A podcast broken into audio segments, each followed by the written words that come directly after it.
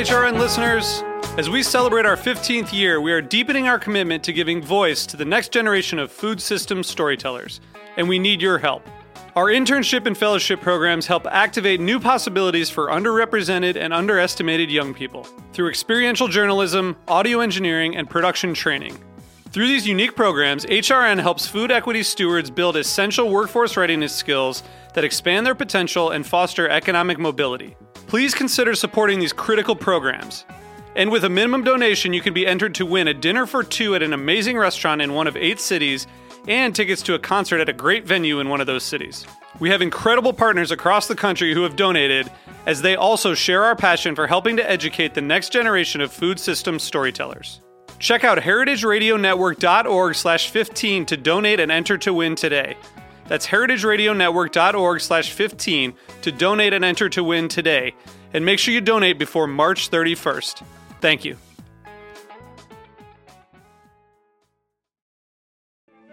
On behalf of everybody at heritageradionetwork.com, we'd like to send a special thank you to the Hearst Ranch, our biggest supporter and longest running sponsor since we first started in 2009.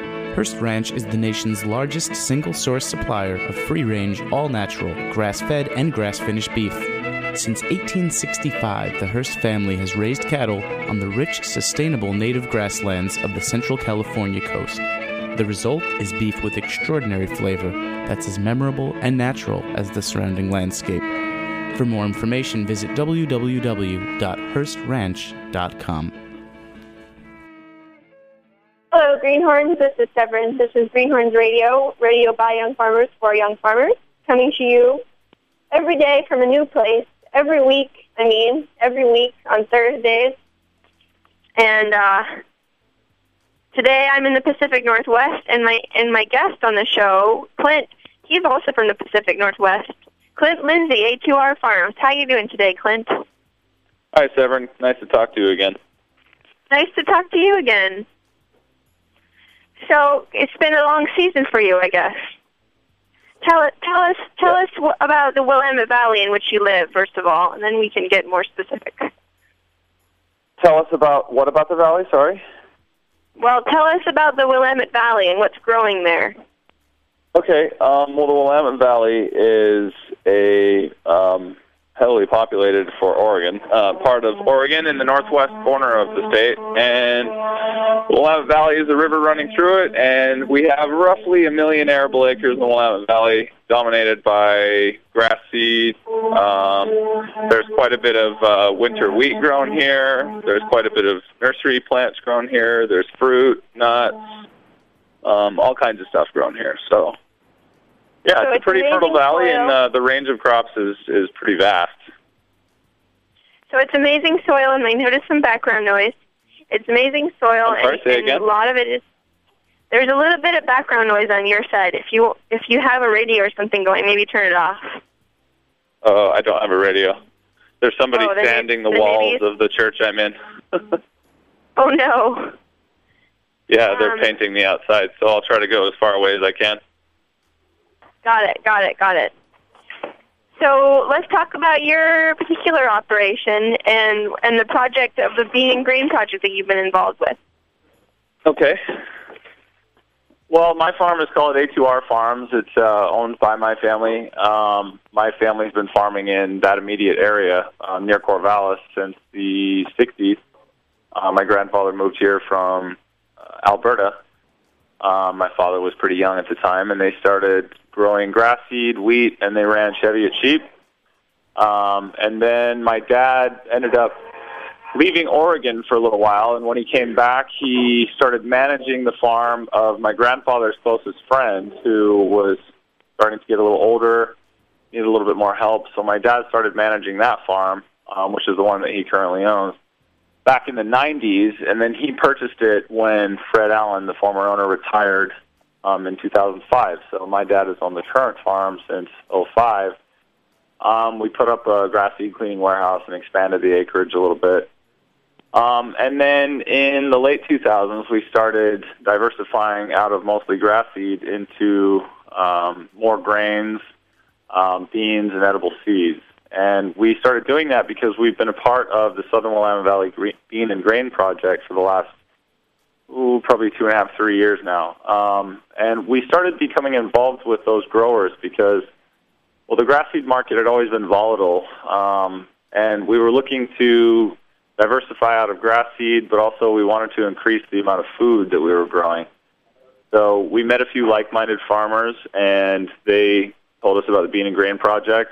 We started going to meetings, and it became pretty clear that these guys were onto something. So they started advising us about what they felt could do well, uh, varieties, uh, and you know tips on when and how to plant, things like that. So, but it, it has been a whole bunch of trial and error. I mean, we've had some smashing successes, and we've had some terrible failures. So, all in all, it's been a really positive experience. So, I think that it's really important that um, more farmers in this area grow crops like this because if we keep relying on grass seed to fuel the agricultural economy around here, then I, I really don't see the grass seed business ever getting back to the way it was. And it'd be really great if more of the large scale farmers, in particular around here, um, started devoting more of their acres to things like beans, grains, and edible seeds. And the reason we're interested in beans, grains, and edible seeds is because they're staple foods. Um, vegetables do really well here, and there's a lot of organic vegetable farms around, but there really aren't that many growers who are growing staple foods. Um, certainly not organically. I mean, there is quite a bit of wheat grown here. It's soft white winter wheat is the primary uh, variety of wheat, and most of that is exported to Asia. So um, the amount of growers that are actually growing things like hard red wheat, uh, uh, non-feed oats like naked oats that we're growing, um, and beans like pintos, black beans, garbanzos, flax, things like that. They're they're pretty. There's only a few of them, so um, we'd really like to see more growers get on board because we've we've started to have some really nice successes, um, in particular with the flax, oats, and hard red wheat. So, um, yeah, we've seen some really positive things happen in the last year. So I like this. I like your going from the kind of zoom out perspective of what the valley needs more of into the practical application, which is trial and error and bringing back the biology on your own farm and investing in Right. the equipment that it takes to plant crops that aren't traditional to your farm, but are in fact very traditional to the valley. Um, can you reflect a little bit on the change in culture that comes with growing food and not just growing grass seed? And actually, let's even step back a step further and say, what do you mean growing grass seed? Why would you ever grow gra- seeds from grass? Doesn't grass come in strips?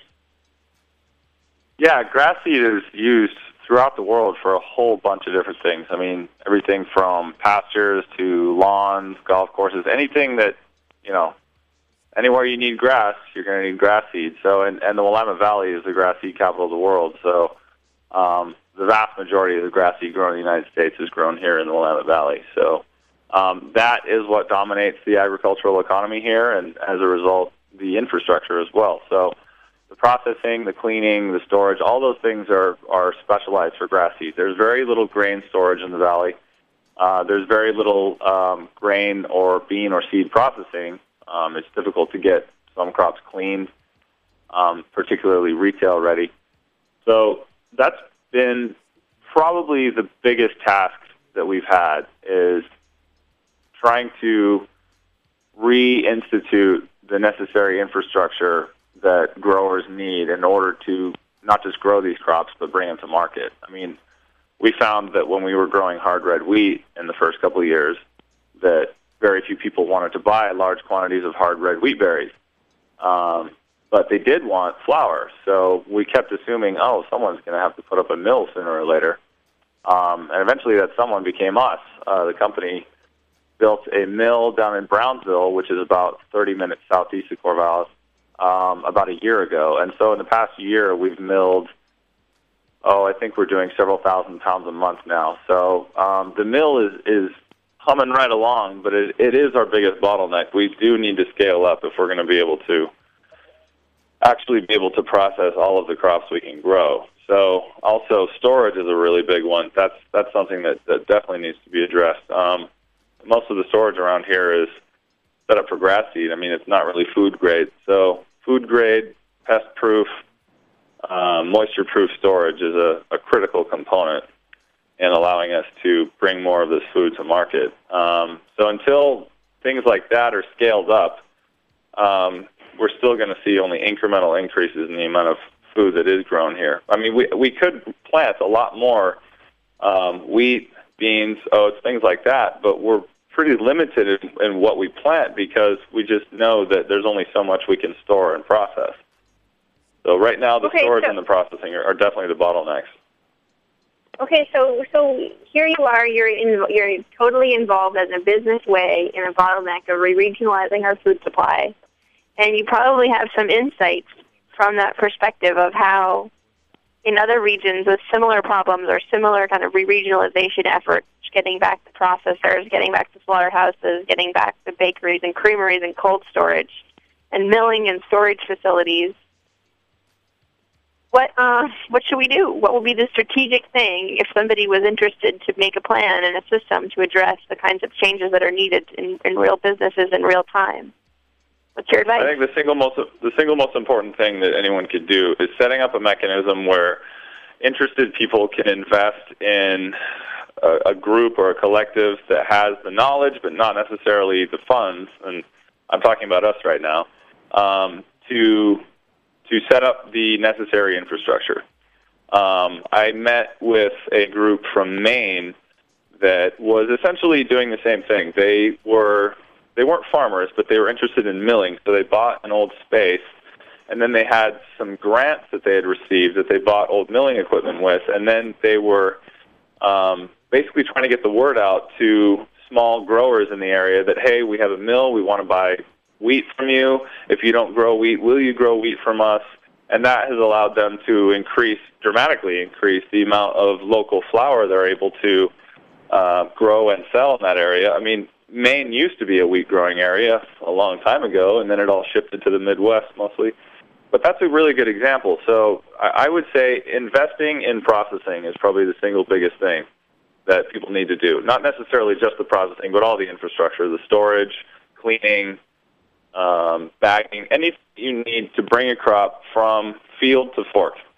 Um, I mean, there's a lot of growers out there, but there aren't necessarily a lot of cleaners, millers, packers that are interested in doing it locally. I mean, all of these processes have been shifted over to larger companies that you know do everything on these vast scales.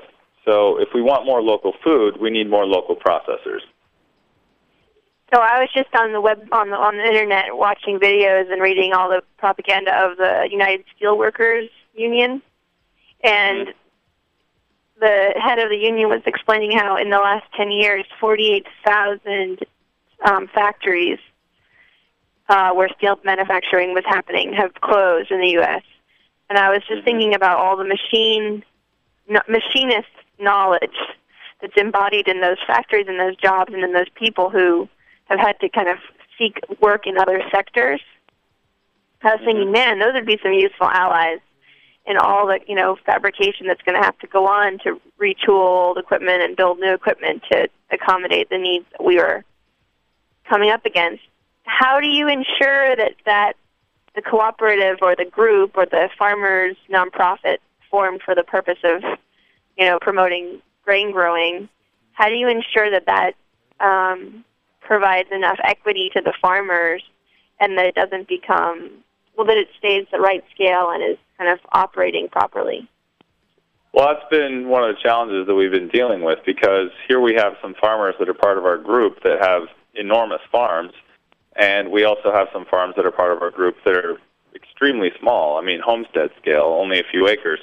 So it has been challenging to try to find a, a pricing structure that works for everyone because obviously the farmer that has thousands of acres can produce a bushel of wheat far more cheaply than someone on a few acres. So we've done a lot of work in trying to figure out how best to get these types of, of groups to work together. And so far, what we've been trying to do is use the smaller farmers for more specialty crops like heirloom beans, things like that, and keep the larger farms um, chiefly growing hard red wheat, oats, flax, things that are in demand on a large scale.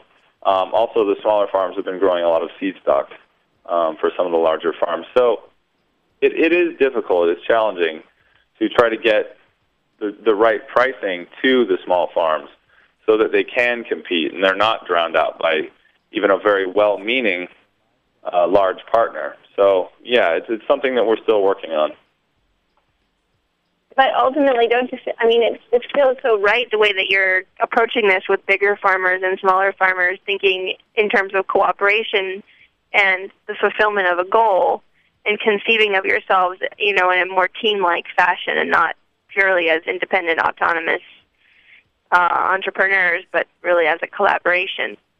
So that's kind of that's kind of different from what you see in other sectors, and I I think will probably work to the advantage of the growers in the long run.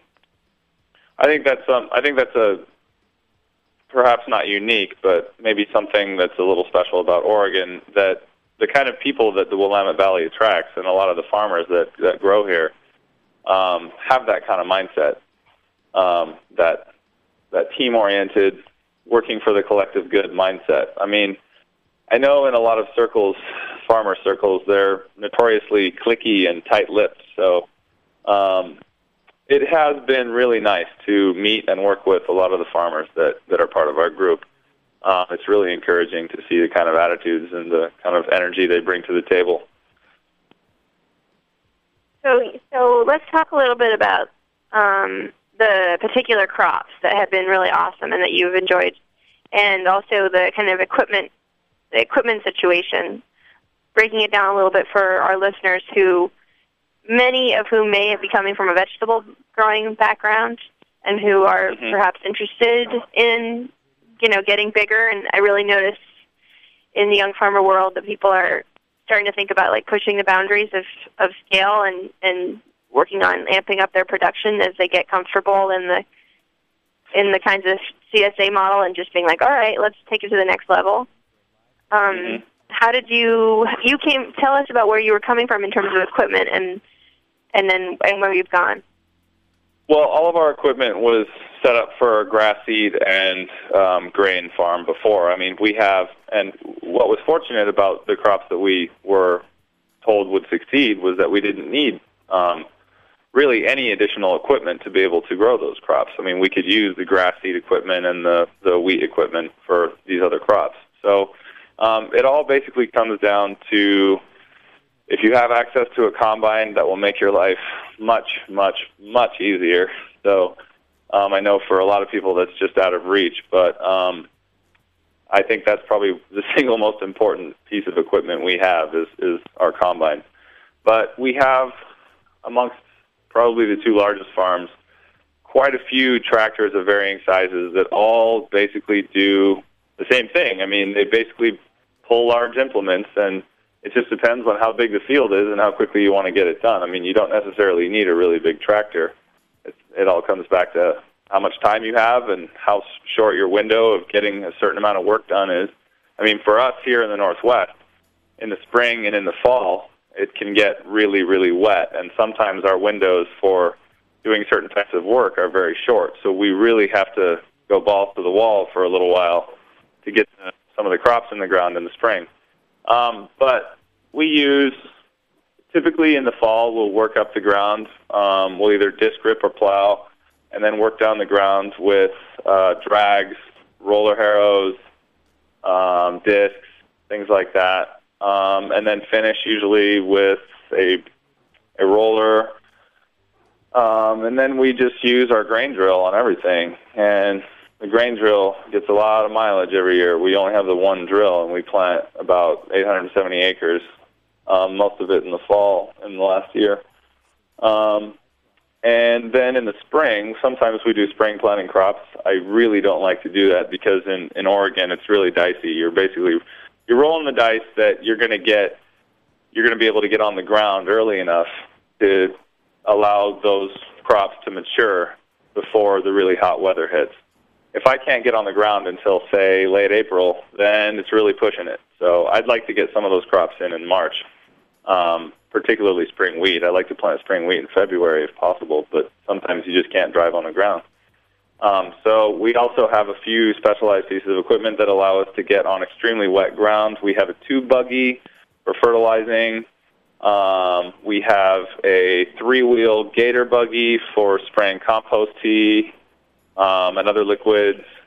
So those two things I couldn't, I just couldn't get by with in this valley because without something that can drive on extremely soft soil, you're you're you're not going to get any work done.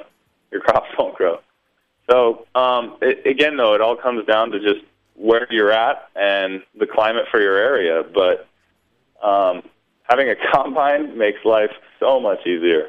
I mean, one combine between many farms um, can do quite a bit of work if those farms are all, you know, not too big.